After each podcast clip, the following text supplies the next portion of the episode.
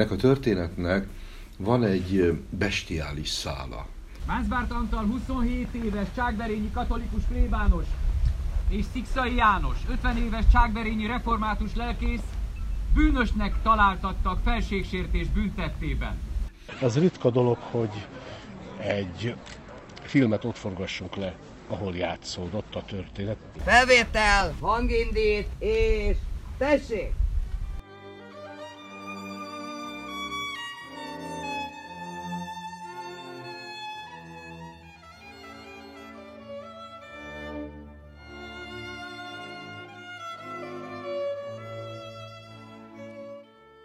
Történelmi események helyszínén Cságberényben forgatták azt a filmet, amelynek forgatókönyve Soborantal Perej Uram című regényéből, és az ugyan ezzel a címmel a Vörösmarty Színházban bemutatott színdarabból készült, amely az 1848-49-es szabadságharc leverésének időszakából elevenít fel egy igaz történetet.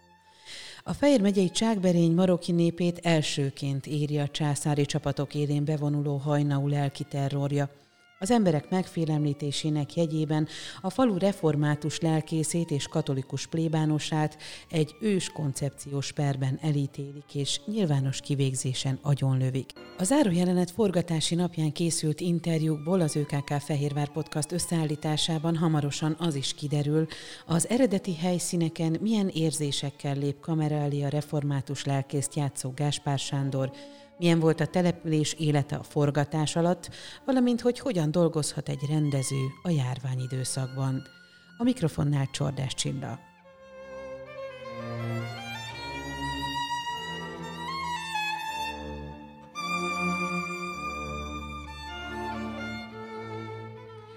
Kisregényből ítélet és kegyelem címmel készült tévéjáték. A 15 napos forgatás helyszíne Cságberény volt. Az ÖKK podcast tábja egy gyönyörű napsütéses novemberi délelőtt érkezett vértes lábánál fekvő településre. A technikai feltételeket biztosító autók, a templomok környékén, a művelődési házban sürgő, forgós minkesek, öltöztetők, statiszták a Bajcsi Zsilinszki utcába irányítanak bennünket – egy családi ház kapuján befordulva a kert végéből már hallatszanak a rendezői utasítások. Oké, okay, felvétel! Mindenhol teljesen. És hangindít. 436-os A, B kamera. Kitart, kitart. Figyelj, és tessék!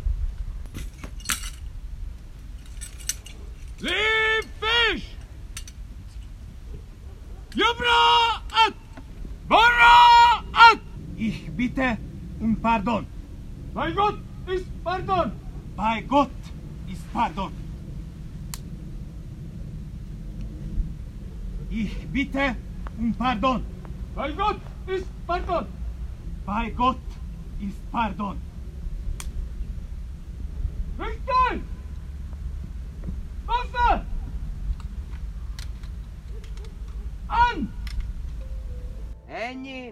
Mint azt dr. Nagy Endre producertől megtudtuk, a koronavírus járvány tavaszi időszakában a Nemzeti Filmintézet gyártási támogatásra szóló pályázatot írt ki, annak érdekében, hogy a filmes és a színházi terület alkotóinak és szakembereinek munkalehetőséget biztosítson, élénkítve ezzel a kulturális szektort.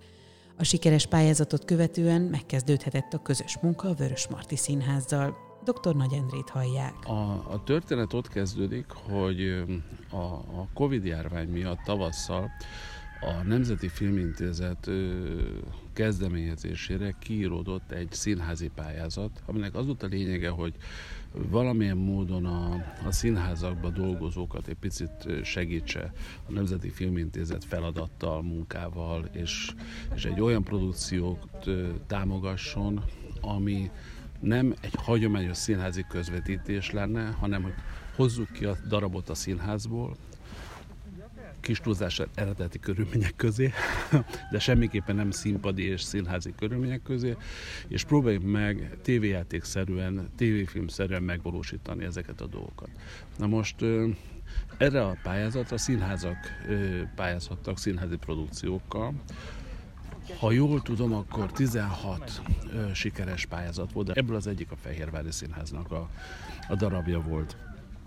A, a dolog úgy folytatódott, hogy, hogy a, a, a színházak pályázata után egy filmes céget kellett keresniük, akik megvalósításban részt vehettek. Így ö, kerültünk össze Jánossal. Ugye mi elsősorban filmgyártók vagyunk, a színház ugye színház, Azért hozzá kell tenni, hogy a filmes cégeknek se volt könnyű ez a, ez a covidos időszak, ma sem könnyű, de tavasszal még kilátástalanabb tűnt ez az egész, mert még nem volt semmilyen tapasztalata senkinek, hogy mi lesz ebből. És ö, ö, gyakorlatilag a második körben már mi pályáztunk a színház ö, támogatásával. Szerencsére elfogadták a, a pályázatot, és itt tartunk per pillanat, forog a film. Mennyi idő a forgatás? Szigorúan véve az 15 nap le összesen, azért ez egy elég bonyolult ö, filmé vált, tehát ö, valószínűleg a, a pályázat kiírói eredetileg azért inkább abba gondolkodtak, hogy ez egy kevés szereplős, kevés helyszínen játszódó ö, dolog ö, lehet, azért ez nem egy ilyen Kossuth Széchenyi vita egy sötét szobába, hanem azért ez egy ilyen sok szereplős, sok statisztával, sok színésszel, nagy stábbal, hát most is ezen a napon is 135-en dolgozunk, ha minden igaz közösen ennek a dolognak a megvalósításán. Tehát nem egy klasszikus szűk kamaradrámát adaptálunk televíziós körülmények közé. Valóban ugye volt egy, volt egy regény, ennek a regénynek a felhasználásával készült egy színpadi mű, majd ezeknek a felhasználásával készült egy film forgatókönyv. Most nyilvánvalóan egy filmforgatókönyv egészen másképp néz ki, mint mondjuk egy színdarab, bár ugye sok hasonló karakterek ugye léteznek, a, a helyszínek nagyjából léteznek, de azért nagyon-nagyon más az egésznek a felállása. Na most innentől kezdve gyakorlatilag leduplázódik a történet, mert mondjuk a színház valóban ad színészeket, látványtervezőt is, színháztól kaptuk, fantasztikus egyébként az Ivetnek a, a munkája, amit, amit beletett ebbe a történetbe, de a világosítóktól kezdve a kameramozgatókig, a, a gyártási stábon keresztül, egészen a, a cateringig, ez egy, ez egy nagyon ö, nagy háttérmunkával járó történet, a kellékek például, ugye egészen mások a színházi kellékek, egészen mások a színházi ruhák. Ugye abból néhányat lehet használni, jó néhányat nem lehet használni. Ugye eleve a darabban nem volt ennyi szereplő nyilvánvalóan, tehát így meg kellett teremteni a, a, a plusz kosztümöket, a plusz kellékeket, a, a plusz díszletelemeket le kellett gyártani. Szóval ez egy ilyen, hogy mondjam, mondjuk úgy, hogy jó kiindulási pont a színház, de, de mondjuk a, a teljes megvalósítás szempontjából hát nehéz ilyeneket mondani, de mondjuk 30 százalék, amit így technikailag ö, hozzá tud tenni a megvalósításhoz.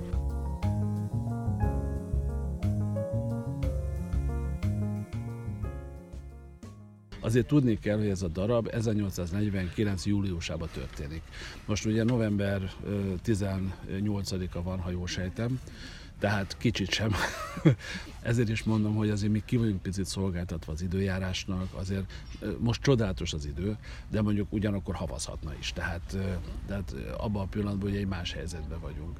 Na, tehát optimális esetben, ha elkészülünk, jövő szerda lenne az utolsó forgatási nap, akkor, akkor az azt jelenteni, hogy hozzákezdhetünk az utómunkához. Ugye két típusú utómunka jön itt szóba, ugye nyilvánvalóan van egy képi utómunka, tehát a vágása kezdődik el a filmnek, illetve van egy hangutó munka, mert hát sajnos a, ez a környezet, akár is nézzük, bár csodálatos, és, és csak köszönni valónk van az egész település minden lakójának, különösen a polgármesterüknek, de hát azért ők se tudják teljesen kiküszöbölni az összes zavaró hangot, a traktorok, a, a, a fűrészek, az egyéb dolgok. Szóval a kakas nem zavar. De, de, de a traktor már ugye határeset. Nyilván ezeket korrigálni kell, tehát biztos, hogy lesz utószinkron, bár arra törekszünk, hogy lehetőség szerint eredeti hangot tudjunk használni, de hát ez benne van, hogy, hogy, hogy hogy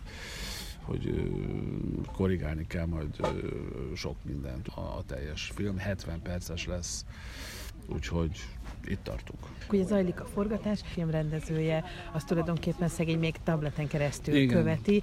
Ez is egy új formulája annak, ahogy az ember mondjuk a, alkalmazkodik ehhez a covidos helyzethez? Hát ez egy borzasztó nehéz helyzet, szóval egyrészt, hogy mondjam, ez azért mindenkit megvisel. Hozzá kell tenni, hogy gyakorlatilag amióta elkezdtük a, a filmet, folyamatosan tesztelünk. Ugye sajnos a forgatás megkezdése előtti héten derült ki, hogy, hogy a János az beteg lett, nem nagyon volt választási lehetőségünk. Az időjárás miatt, hogy megyünk be a novemberbe, nem nagyon lehetett mit csinálni, tehát muszáj volt hozzákezdeni.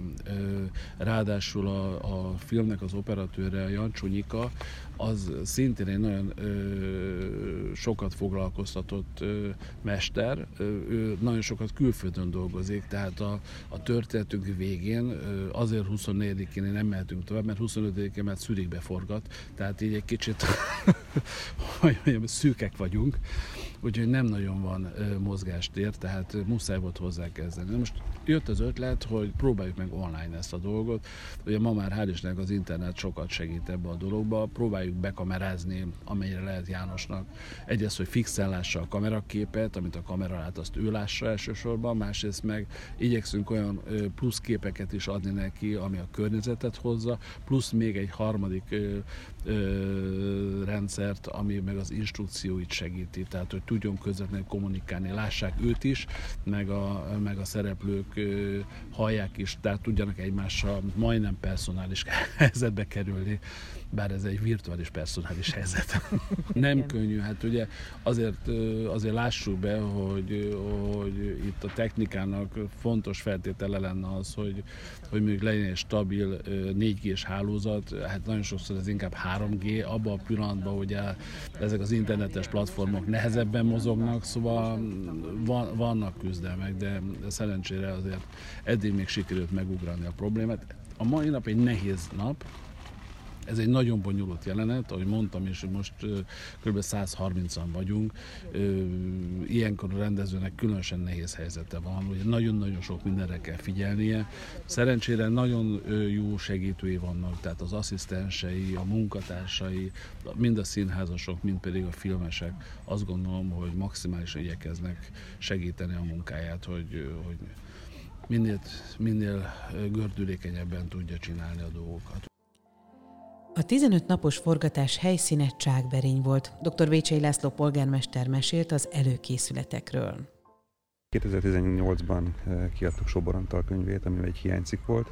Vörös Marti Színház eh, színre tűzte eh, a darabot, ugye a Nemzeti Színházban is játszották, és ez a megkoronázása ennek a dolognak, hogy ugye tavaly volt a 170. évfordulója a mártírpapok kivégzésének, úgyhogy most ezzel a filmmel gyakorlatilag körbeértünk.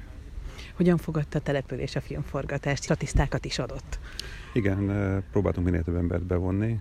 Azt kell, hogy mondjam, nagy türelemmel fogadták, hiszen azért nagy felfordulást jelent egy településen egy három hetes forgatás. Ugye itt van olyan nap, hogy 80-100 ember mozdul meg. Kb. 50 statiszta van egy ilyen erősebb napon.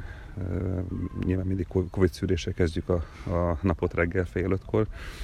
Úgyhogy Úgyhogy nagyon nagy a lelkesedés, úgyhogy tényleg elég sok ember arca fog majd látszódni a filmen. Mennyire él ez a történet? Én minden július 12-éhez legközelebb eső vasárnap megemlékezünk a mártírpapokról, de azt kell, mondjam, hogy a, a mártírpapok, tehát Szikszai és Mansbart emlékezetete és az emlékezek, emlékek életben tartása alapvetően a nagy imándiak érdeme, hiszen ott egy valóságos kultusz alakult ki a két Márti Csákberényi papnak, tehát van szikszai térmám, obreszket állítottak az emlékükre, ugye a katolikus temetőben vannak eltemetve, ott két vörös márvány síremlék őrzi az emléküket, tehát azt kell, hogy mondjam, nagy Mándi barátaink azok, akik ezt életben tartották 170 éven keresztül, és a 90-es évek elején, 80-as évek végén Kovács Miklós akkori polgármester kezdeményezésére, és az ő édesapja, aki egy országgyűlési képviselő volt kis színekben még a háború után,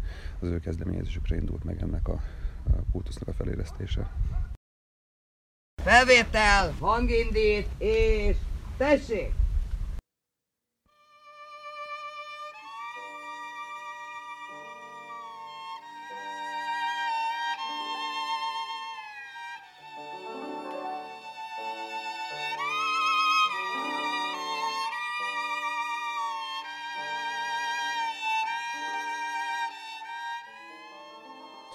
A csapó után pedig már visszarepülve az időben 1849. júliusában járunk, egy kőfal előtt állva várja az ítélet hirdetést a település lelkésze és plébánosa.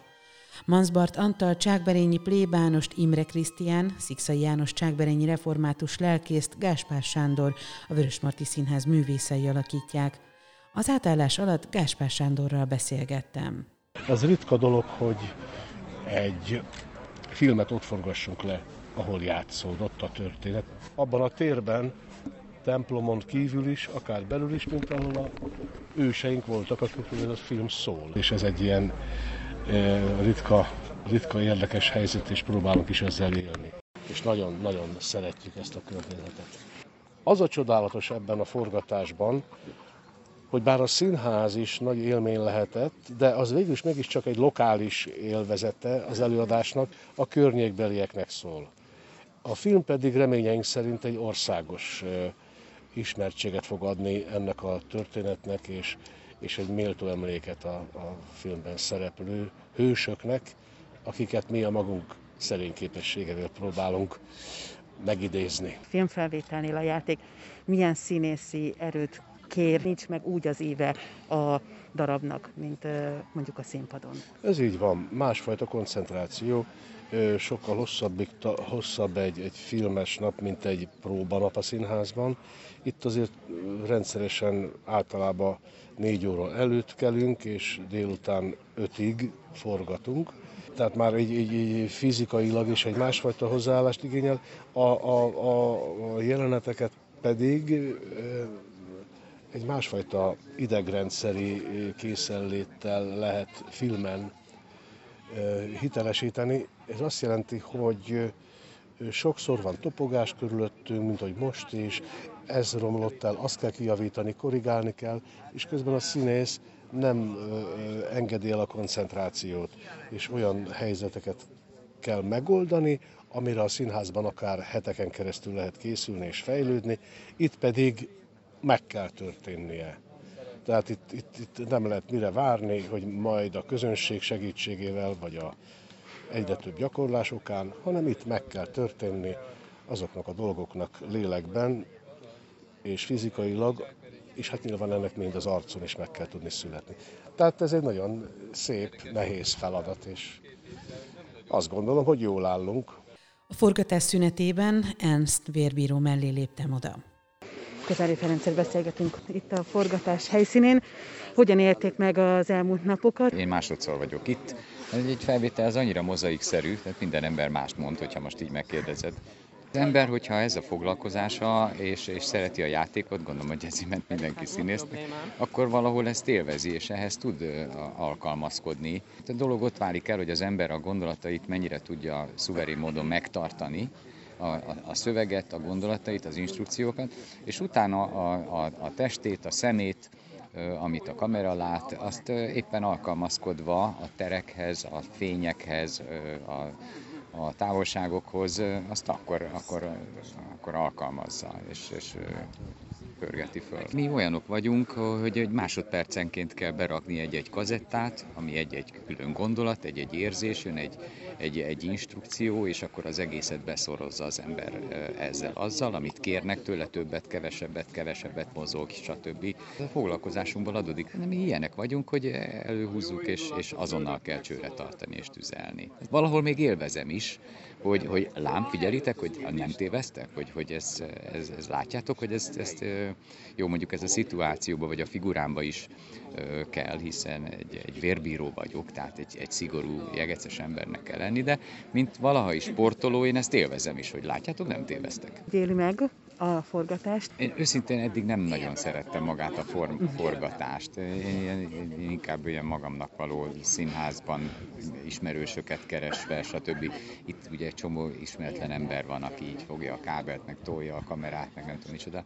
De, de most így, hogy a mieink vannak, és, és a, a a rendező Szikora János, tehát hazai pályán érezhetem magam, és a kiszolgálás, meg az egész logisztika, minden szóval brilliáns, komolyan nagyon jól el vagyunk látva, nagyszerűek a munkatársak, érzem, hogy tényleg egy, egy irányba húz az egész Jó, csapat, és persze. egész más, mint amit 20-30-40 évvel ezelőtt forgatásokon átéltem. Tehát itt most sokkal jobban része vagyok egy, egy, egy produkciónak, és nem ilyen, ilyen csodabogár, aki, aki elmondja a szövegét, és ilyen riadtan éli meg a szituációt, hanem ez, ez így szinte hazai pálya, és, és egy családias. A Szabad Színház tagjával, Kovács Mátéval beszélgettem, aki egy hadnagyot alakít. Ég és föld a különbség, viszont mégis azzal, hogy ismerősök az arcok, ugye alapban a ruhák is ismerősök, meg nagyjából tudjuk, hogy mi történik és hogy történik, ezek alapján azért egész könnyű volt hozzáidomulni, de egy élmény mindenképpen.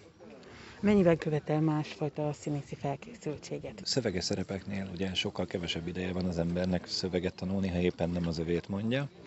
Amellett pedig inkább a próba folyamatokhoz tudnám hasonlítani, ilyen nagyon-nagyon sokszor beálláspróbák, újra vesszük, kicsit jobbra a lábat, kicsit balra testhelyzet, sapka egyenesen áll, és, és ezek a, a különböző viszonylag nagyobb számú ugye, felvételek, Úgyhogy mindenképpen igényel koncentrációt.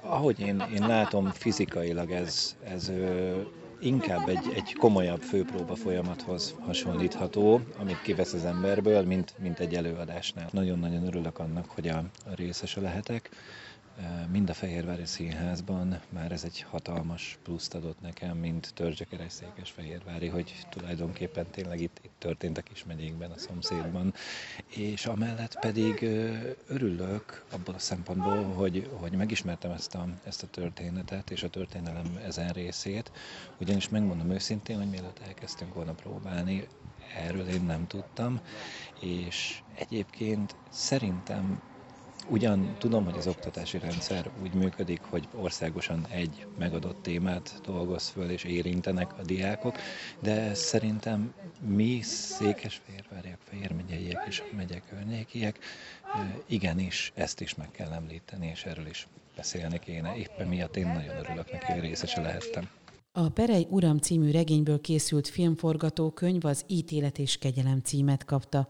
A rendezővel, Szikora Jánossal a filmforgatás befejezését követően ültünk le beszélgetni. A filmforgatókönyvet Pataki Évával közösen írtuk, és az Évának volt a javaslata a Perej Uram helyett az ítélet és kegyelem. Először nem nagyon tetszett, és próbáltam őt lebeszélni, annyira megszoktam már, a regény címe ez volt, a színpadi adaptáció címe, a 35. Zsoltár alapján, egy nagyon találó cím, aztán elolvastam a, az ő általa javasolt forgatókönyvvázlatot, és rájöttem arra, hogy ennek, ennek a történetnek van egy bestiális szála.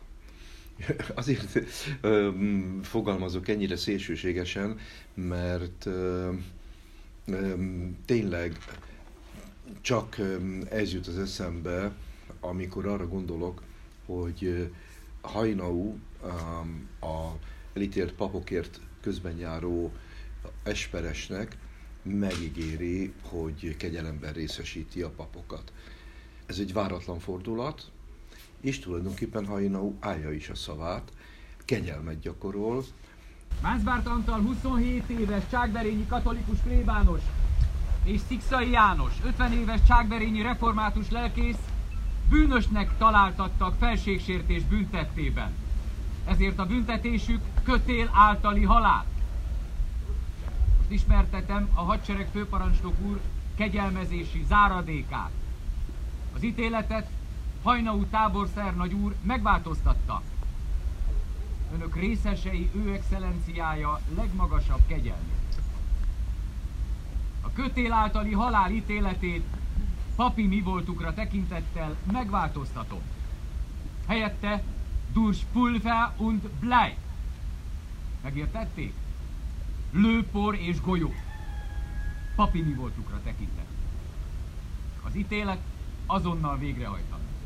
Ez a cinikus kegyetlenség ezt úgy éreztem, hogy ez, ez mindenképpen egy olyan provokatív felütés, hogy én szeretném ezt előtérbe helyezni.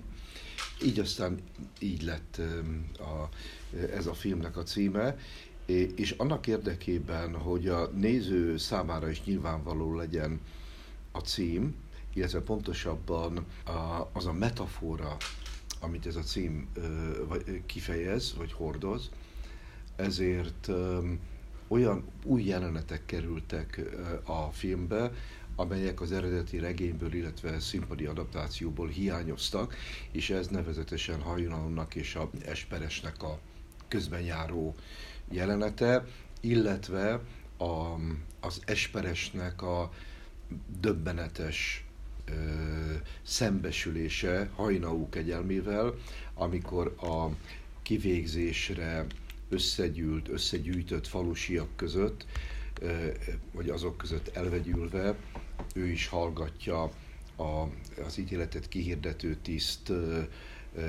kegyelmi határozatát, és ott szembesül hajnaú kegyelmével, idézőjelbe téve, vagy inkább ítéletével.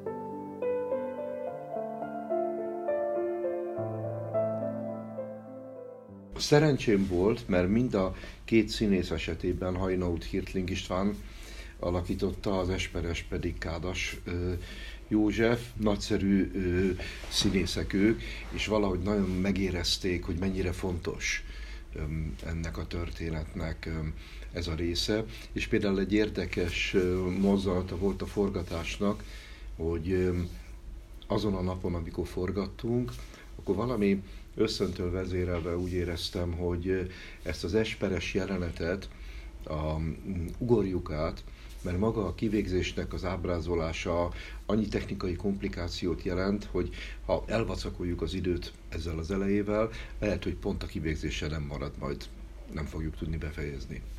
És így is lett, elhagytuk az elejét, és bizony épp, hogy be tudtuk fejezni a kivégzést, Azért volt itt egyébként ez a nagy sietség, hogy a hallgatók is megérthessék, mert szembesülnünk kellett azzal, ugye, hogy ez egy július közepén vagyunk, egy verőfényes nyári nap, és hál' Istennek valami csoda folytán november közepén pont azon a napon szikrázó nap sütött ránk Csákberényben, de háromig. És három óra után már olyan rohamosan elkezdett szürkülni, hogy azt már nem nagyon lehetett eladni nyári verőfénynek. Így sikerült befejeznünk a kivégzést, de hiányzott az eleje. És könyörögtem a producernek, hogy még hajlandó vagyok, hogy inkább más jelenetek rovására, de ezt az elejét mindenképpen vegyük fel, mert ha nem látom az esperest, aki kegyelemért könyörgött, megkapta a kegyelem ígéretét, és utána szembesül ezzel a kegyelemmel, hogy mi is ez az igazi kegyelem, akkor az egész színnek így nincs értelme. És így, így is lett, egy másik jelenetet lemondtam, és helyette ezt a jelenetet tűztük ki a forgatásra, és, és nagyon szép lett, nagyszerűen csinálta a Jocó és arról nem beszélek, hogy az egész forgatásban két napsütésük volt, a kivégzés, meg pontosan az a nap, eh, amire tűztük a pótforgatást, úgyhogy ez egy külön szerencse. Egyébként még csak érdekességként jegyezném meg, hogy bár ez az epizód az eredeti forgatókönyvben nincs benne, de eh, Patakéva utána nézett a hiteles forrásoknak, és a hiteles források megőrizték azt, hogy eh, a az egyházi méltóságok, akik szólhattak volna a papok érdekében, ezt nem tették meg.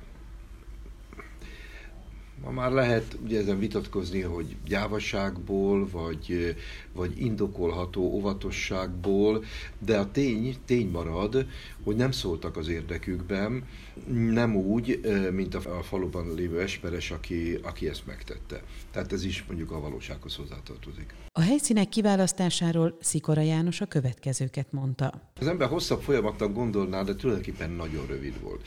Nagyon rövid, egyfelől azért, mert egy csapásra beleszerettem ebbe a faluba, Csákberénybe, másfelől hát hülye lettem volna kihagyni azt, hogy itt van ez a falu, egy igaz történetet forgatok eredeti helyszínen. Hát gondoljunk bele, hogy ha valaki elmegy Csákberénybe, ott a, a falu szívében nagyon közel van egymáshoz a katolikus és a református templom, és ott van az a paplak, rajta az emléktábla. Onnan hurcolták el a Szikszai János. Ma is ugyanúgy néz ki, ugyanúgy megvan a vetemény a ház hátsó részében. A paplakot, éppen a, a, a katolikus paplakot éppen most újítják fel, abban is forgattunk, tehát kihasználtuk az eredeti helyszín adta lehetőségeket, úgyhogy jól jártunk vele, sokat nem kellett keresgélnünk. Az már több fejtörést okozott, hogy hogyan lesz ez a hát a mai kor igényei szerint átalakított belső terekből egy hiteles 19. századi belső tér. Hát ez volt a feladat. De azt gondolom, hála Kovács Ivetnek, aki a látványért volt felelős, hogy, és neki nagyszerű munkát végzett, hogy a régi katolikus paplakból olyan jegyzőszalont, meg olyan rögtönítélő bíróságot kreált, hogy ihaj, tehát nagyon, nagyon jó munkát végzett, és bízom abban, hogy a, a, a néző se ismeri fel, hogy tulajdonképpen a helyszín nem változott, csak a díszlet maga.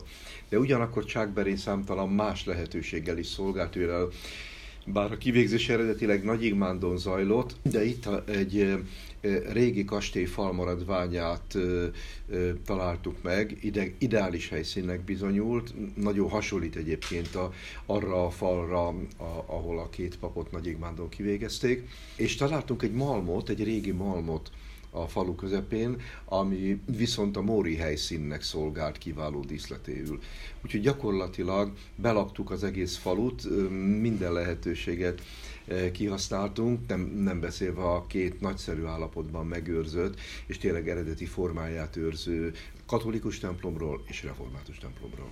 A szereplőgárda itt egy kicsit bővült a filmben. Nagyszerűek voltak ezek a vidéki emberek nem tudom, hogy a, az az izgalom, hogy ja Istenem, most filmben szerepelek, vagy, vagy pedig az, hogy hát igen, ez a történet, ez itt történt a faluban, ez a történet, ez a mi történetünk is, ennek mi vagyunk a, a örökösei, és nem mindegy, hogy ez a történet tovább hagyományozódik-e majd, és ha igen, akkor milyen formában, és ennek kicsit mi is részesei vagyunk. Szóval nem tudom, nem látok a fejükbe, de az arcukat láttam, és azt kell, hogy mondjam, hogy, hogy nagyszerűen tükröződtek az arcokon pontosan a legkritikusabb részeken a reakciók. Például ugye nekem nagyon fontos volt, kicsit féltem is tőle őszintén, ott van a kivégzés. Oda van vezényelve a 30-40 statiszta, akik, mint a hajdanában a Nagyikbándi falu parasztjai, ott állnak a falusi utcán, és nézik, ahogy ezt a két szerencsétlen papot lövik. Mi tükröződik az arcukon? Ezek nem színészek, ezek statiszták, civil emberek, de ugyanakkor érzékenyek. Igen, érzékenyek voltak, um, amelyek gondoljanak bele emberek, egy papot agyonlőni, az olyan, mint egy gyereket meggyilkolni. Tehát egy pap egy faluban, az, az egy szentség vette körül, egy ilyen embert meggyilkolni, az, ez egy borzasztó bűn, és maguk ennek a részesei, valami szörnyűségnek a részesei. És valamiképpen megértették, beszéltem hozzájuk hosszan, és utána a, azt kértem az egyik operatőrtől, hogy időzzön el az arcokon, vadásszon nekem érdekes kifejezéseket, és meg kell, hogy mondjam, hogy meglepetésemre egy-két nagyszerű, megrendült arc reakciójával lett gazdagabb a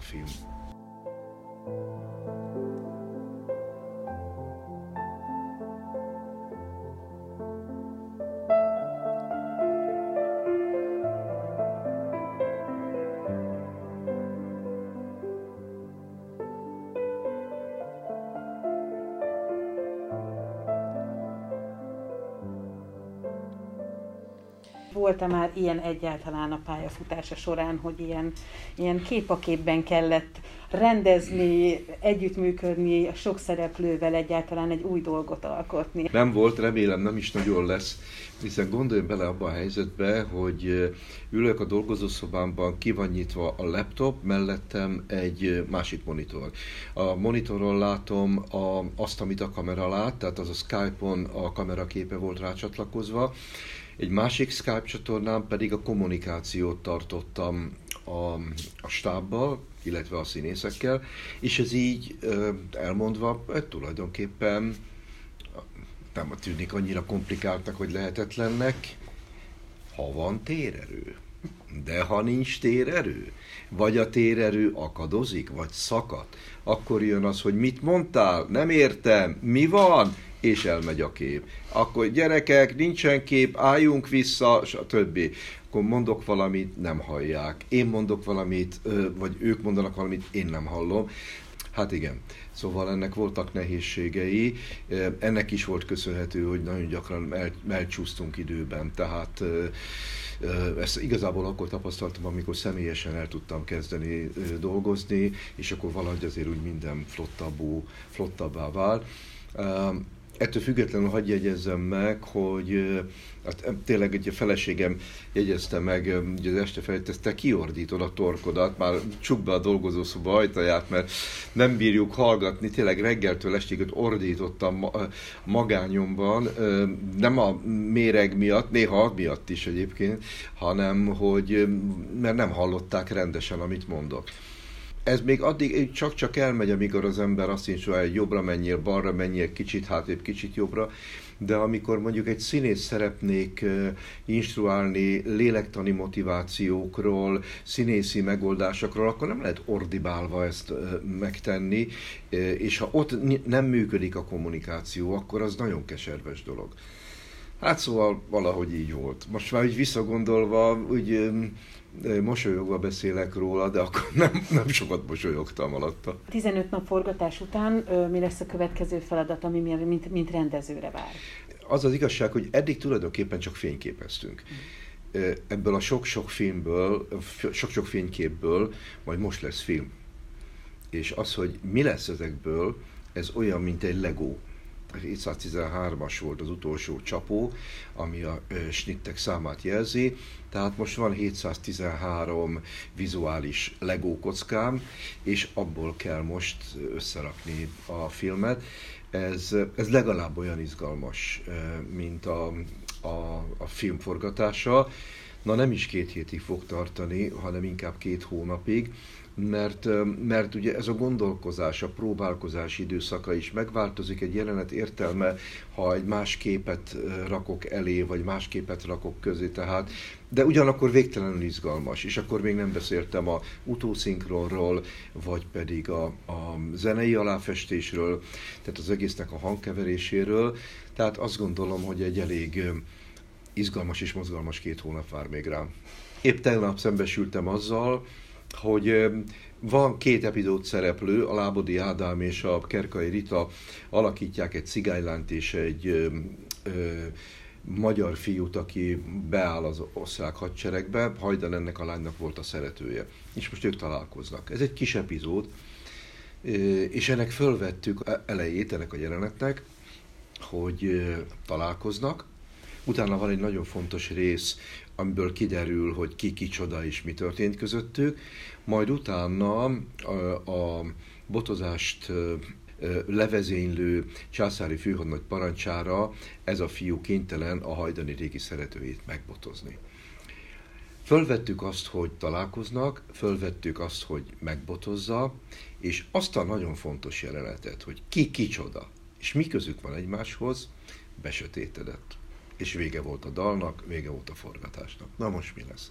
Na most ilyenkor jön az utószinkron, hogy utószinkronban, amikor látom a két szereplőt, azt is látom, hogy beszélnek, de nem látom, az, nem tudom kiolvasni a szájmozgásukról, hogy mit, ha ezt ügyesen megcsináljuk, akkor utószinkronban meg tudjuk, mint egy hangjátékba, alá tudjuk tenni ezt a képben elmaradt jelenetet, de így legalább a néző informálva lesz, hogy ki is ez a két szereplő. Tehát itt akkor azért sokszor újra rendeződik. Vagy a, a rendező sokszor újra rendez. Igen, sokszor, ez így van. Tehát, hogy, hogy belegondolok a, a, a forgatókönyvembe, meg abba, ami elkészült, és aztán majd abba is, ami majd még kialakul, nagyon nagy a távolság. De azért ez ilyen. A, a forgatókönyv ez nem egy szentírás. A forgatókönyv sokkal inkább egy ilyen egy vonalvezető, egy mesdje, ami meg, megszabja az irányokat, de aztán az élet annyi váratlan helyzetet hoz, produkál, és az a váratlan helyzet, hál' Istennek a filmben megvan, hogy ott lehet erre gyorsan reagálni, és adott esetben megváltoztatni egy jelenetnek a irányát.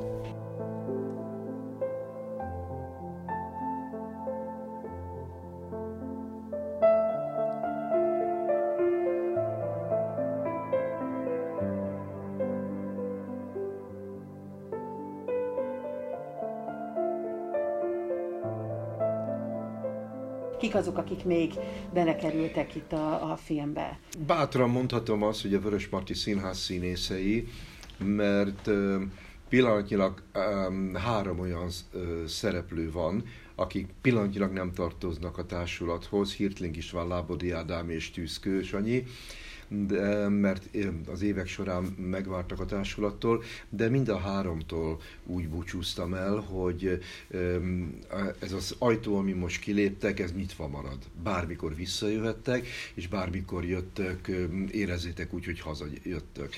Így aztán lélekben nem is szakítottam velük, és valahogy ide tartozónak érzem őket, úgyhogy gond nélkül folyt a kommunikáció a régi tagok meg a elvándorolt tagok között. Az előadás, amit itt két évvel ezelőtt bemutattunk, azt a Székesfehérvári Szabadszínház színészeinek segítségével jött létre, nagy számban vettek részt a produkcióban, kisebb-nagyobb szerepeket alakítva, és nagyon jól működtek az előadásban, nagy sikerük volt. Amikor tudtam, hogy ebből film lesz, tudtam, hogy nem, nem, nem is lehet őket kihagyni. Ugyanakkor maga a történet, a történet szereplőiben sok változás történt, de így is a több a Szabad Színház jeles színművésze megjelenik majd a képernyőn, és aztán a, a csákberényiek. Volt három kaszkadőrünk, akik részben tevékenyen, tehát ilyen kaszkadőrként voltak, rész részben szaktanácsokat adtak, de hát maguk a csákberényeiek, és akkor a csákberények között voltak egészen idősek, voltak nagyon fiatalok, tehát és ennek nagyon örültem, mert fontos volt a számomra, hogy vegyes legyen ez a társaság. Nagyszerűen, nagyszerűen. Dolgoztunk, nagyon jó emlékkel mentünk el, és hát majd bízom benne, hogyha viszont látják magukat a képernyőn, akkor büszkék lesznek arra, hogy benne voltak. A film alkotói gárdájának munkájához nagyon jelentős mértékben hozzájárultak a Vörösmarty Színház dolgozói is. Hadd tegyem hozzá, hogy ez teljesen egybevág a Nemzeti Filmintézet céljával, hiszen ez, ez a kiírás, ez a pályázat abból a célból jött létre, hogy a koronavírus miatt nehéz helyzetbe hozott színházak dolgozóin munkával segítsen. És kifejezetten az volt a cél, hogy a, ilyen filmeket a színházak a saját színészeik és technikai apparátusuk mozgósításával hozzon létre. Vannak díszítőink, vannak öltöztetőink, vannak asszisztenseink, súgónk, tehát ők mind-mind aktívan bele tudtak kapcsolódni a filmkészítés mechanizmusába. Persze szokás mondani is azért ebben nagyon sok igazság van, nagyon másfajta munka a színház, nagyon másfajta munka a film. Én elhoztam a színházból egy kis csapatot, és ők végig dolgozták ezt a 15 napot, fantasztikusan. És hogy mennyire fantasztikusak, arra talán egy megjegyzés a leginkább jó bizonyíték, hogy oda jött hozzám a filmes fővilágosító, hogy a vállamra tettek ezért, és mondta, ide hallgass, gratulálok, nagyszerű csapatod van, büszke lehetsz rájuk. Mondtam, hát az is vagyok.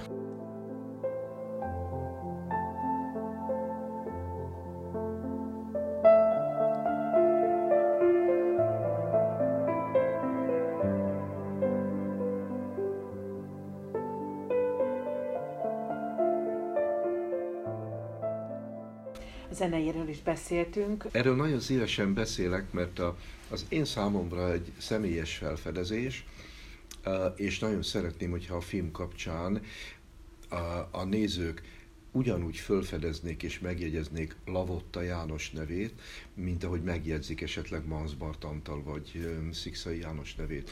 Lavotta János a 19. század elején zseniális zeneszerző és hegedűs volt. Zsenialitására jellemző, hogy fiatal korában Bécsben tanul, és gyakorlatilag Mozarttal találkozott és Beethovennel hangversenyezett együtt. Tehát ilyen zenei nagyságok voltak a társai.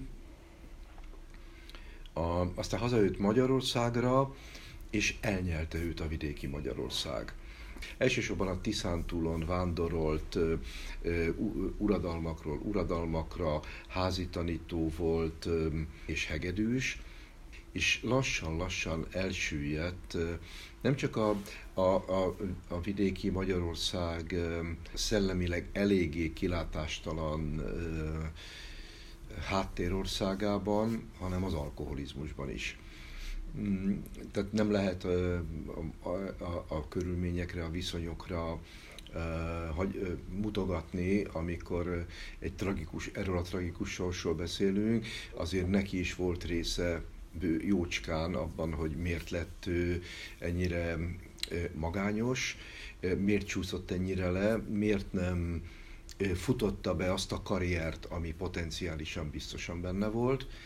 De hát mindez nem von le semmit azoknak a fennmaradt, sajnos töredékében fennmaradt nagyszerű műveknek, amelyeket alkotott, mint a zeneirodalomban számos nagyszerű zeneszerző, aki maga is hegedű virtuóz volt, Paganini vagy Vivaldi, Lavotta is nem csak zeneszerző volt, hanem hegedű virtuóz is, viszont nem sokat bíbelődött a, a, a szerzeményeinek a leírásával, tehát zömében ezt az ő rajongói jegyezték lelkottára. Szerencsére van Magyarországon egy Lavotta János alapítvány, amit Dombovári János vezet, és ők lelkes ápolói Lavotta János zenei hagyatékának, Zemplén megyében minden évben Lavotta emléknapokat tartanak, megkoszorúzzák a táján található sírját,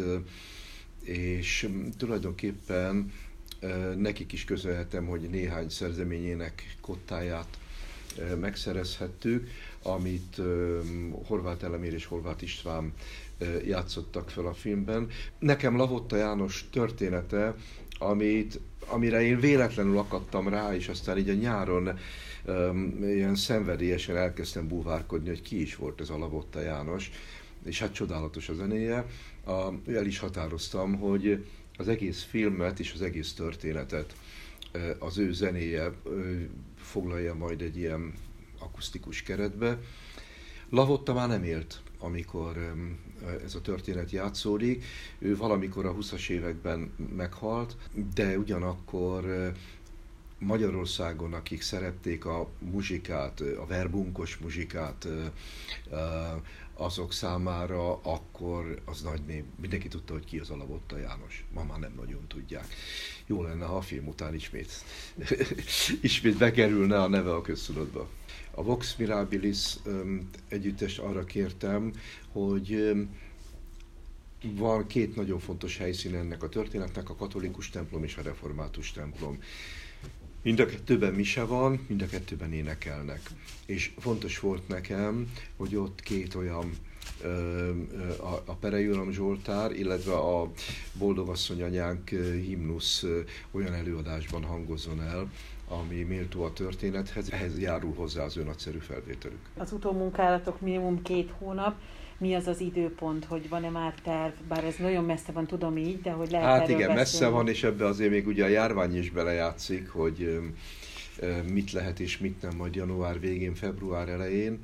Úgyhogy, de én magamban úgy gondolom, hogy ha a járvány engedi, akkor ez ennek a díszbemutatójára már sor kerülhet január-februárban, és nagyon bízom abban, hogy március 15-én a televízió is műsorra tűzi majd.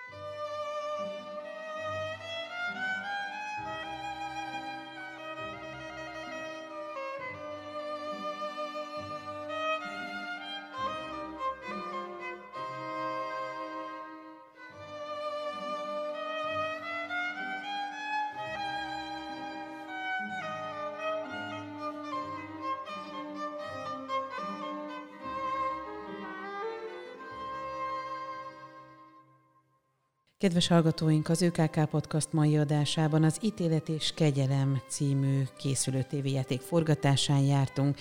A tévéjáték 2021-ben készül el. Köszönöm megtisztelő figyelmüket.